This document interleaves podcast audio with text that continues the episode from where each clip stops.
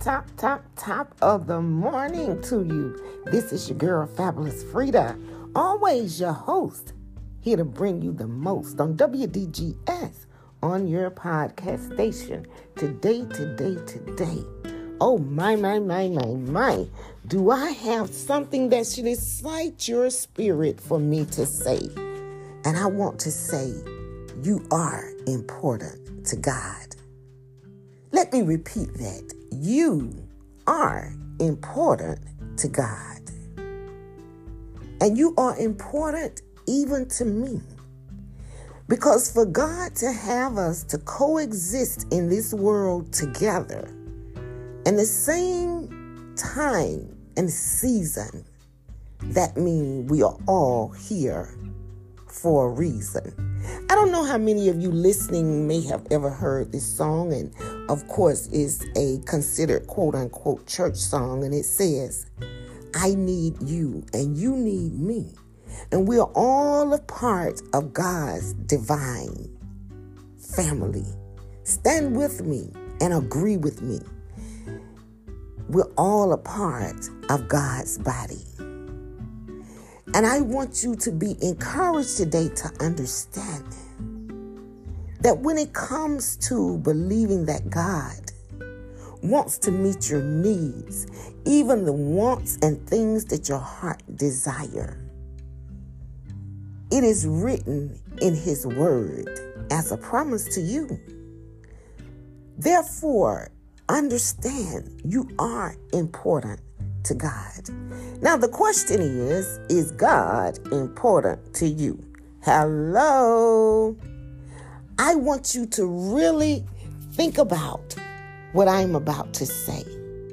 We have started a new year and we're in the fourth month, almost the fifth month of this year. And as we started this new year, we begin to think about things that we want to do to make changes for a new you. Oh, I hope somebody grabbed it. I'm still excited about the new year and new you. Are you still practicing? Have you laid down, down your resolutions? This is why I stopped making resolutions and I begin to make reality steps, like things that I know that I'm in the ability to do. Resolutions are generally things that we have not barked on or experienced. And we want to commit ourselves to these resolutions that we're not already proactive in doing. But nevertheless, even without us doing things to make us better, to be better, God still loves us. God loves us. And God has demonstrated that in our lives. He has demonstrated how He loves us. Because even in spite of the sin, the wrong, the, the even the rights that we don't do right, in rightly dividing what's right, God still loves us. And the way He show His love is meeting our needs, our wants, and some of our even desires.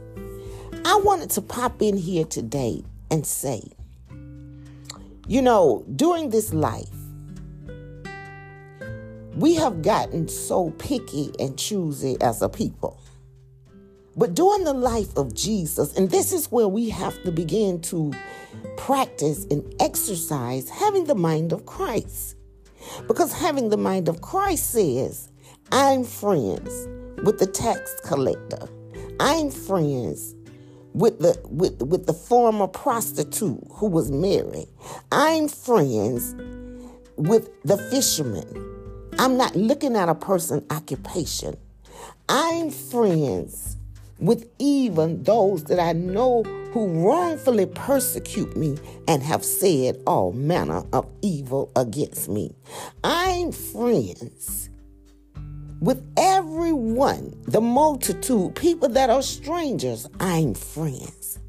And during this life, when Jesus connected with the diversity of people, it reminds me that Jesus loves us. And when I think about the song, Yes, Jesus Loves Me, for the Bible tells me so. But the Bible doesn't tell me so in actuality of the word Jesus say, I love you. It tells me that he loves me because of the example of him dealing with a remedy of people who most of the time commits to persecute him. I just want to jump in here and tiptoe in here a little bit and say this about love. Because as I started out, I said unto you that God, you got to get this. God knows that you are important to him.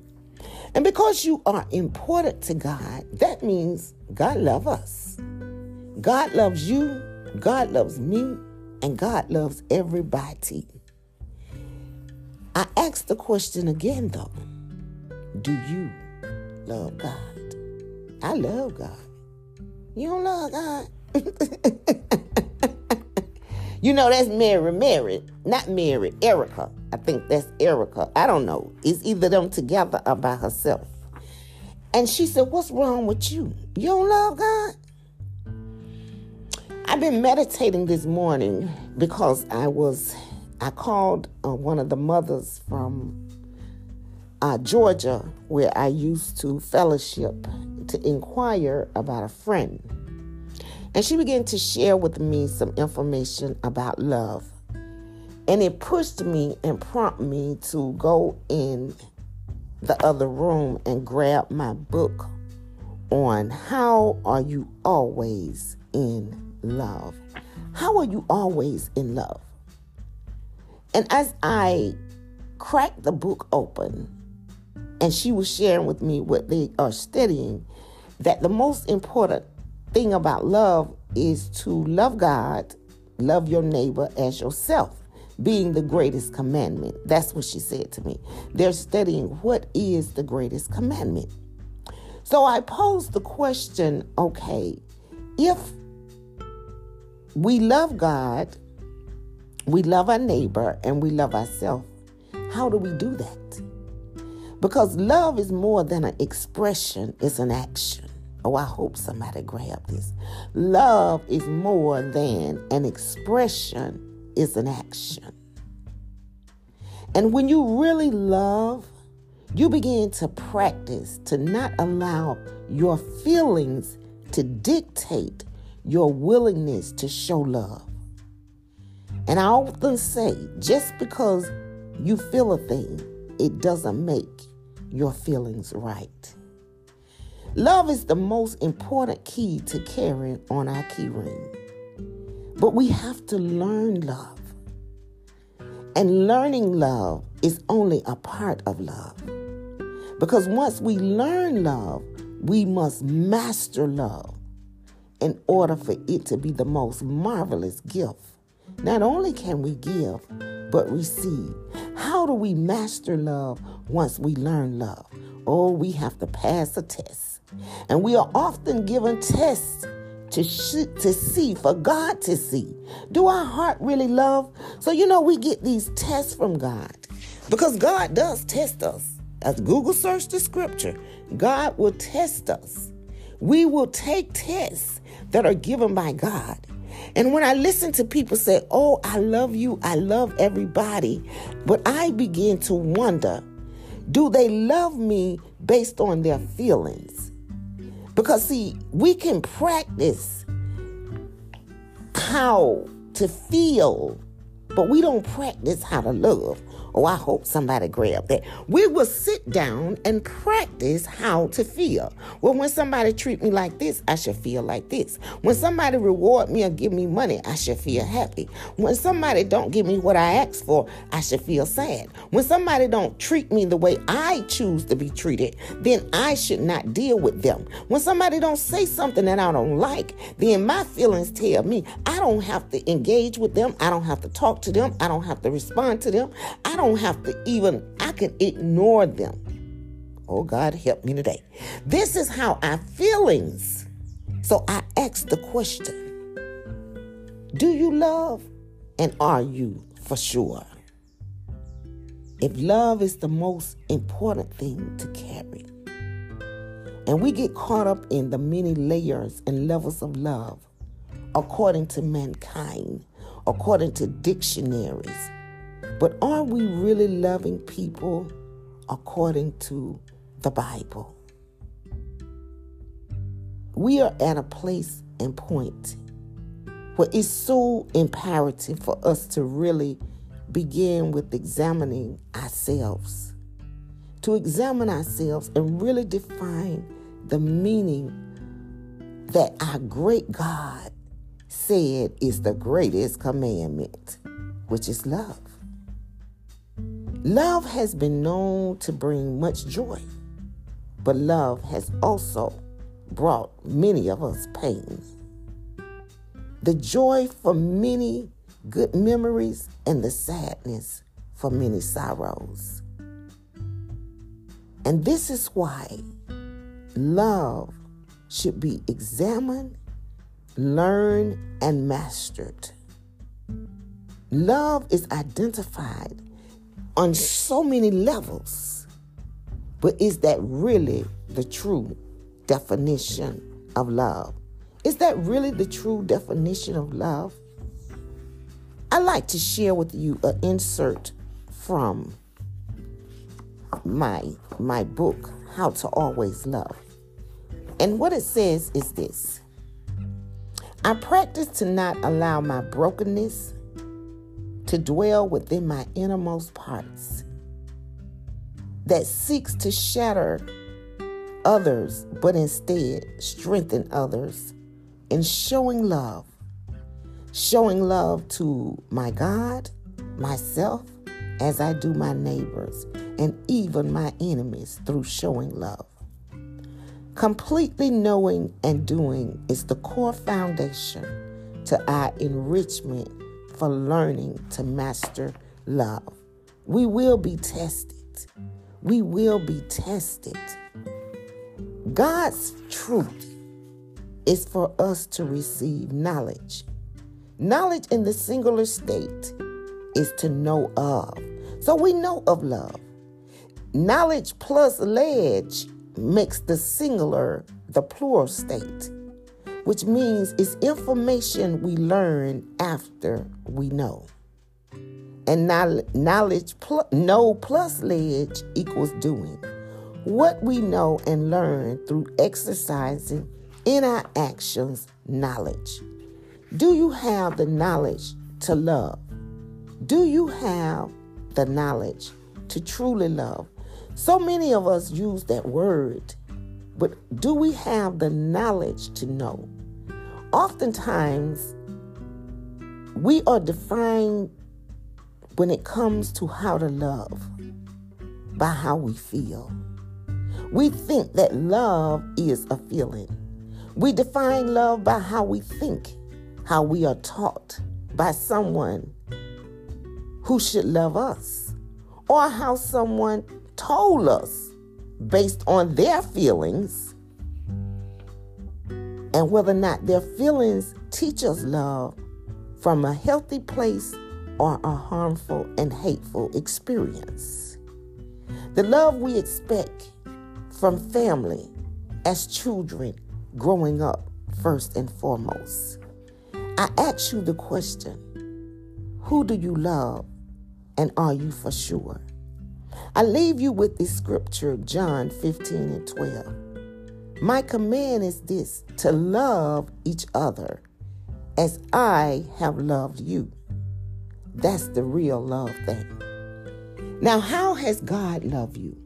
He's loved you in spite of your wrong. He's loved you in spite of the words that you said wasn't right. He loved you in spite of what you did and what you didn't do that you should have, could have, would have did. And if God says in his commandment that we are to love each others as he loved us, then that means we have to forgive some people. We have to let some things go. We have to get in a better place. Just think if God showed us love the way we show others, where would that leave us? Where would that leave us? I think I'm going back, and I did in 2000, I believe, on Facebook, like a little mini series of love. And this morning, it was brought back into my spirit. Therefore, I'm going to do probably a three little mini part on love. But today, I just wanted to leave that in your spirit. Who do you love, and are you for sure? Hopefully, you can make a good answer to that question based upon biblical fundamental teaching and principles according to the scripture that I gave you in John 15 and 12. I'm going to drop that scripture in the description box and let you meditate on if you loving people the way God has loved you. Do you love and are you for sure? And until the next podcast upload, may the words continue to download, resonate in your spirit, and may you have love, joy, peace, prosperity to flow, flow, flow down into your lives. Meet all of your needs, even the things your heart desires, as you delight yourselves in God. And may you continue to prosper in all that you do in sharing love. May you prosper in love, giving love, receiving love, applying love even when it's not reciprocated in return. Can you still love people? Can you really love your enemies? Can you really love those who don't love you? Well, there's another scripture that just came to mind. And I believe it's in the book of Matthew, but I know it was in the teaching of Jesus. And he said these words in his teaching to the multitude. If you only love those who love you, you are no different than a sinner. And a sinner, in order to convert from no longer being a sinner, it takes practicing how to love. And until the next podcast, I humbly appreciate and thank you always for tuning in to WDGS. Have a great, wonderful, and blessed day. God bless. Bye for now.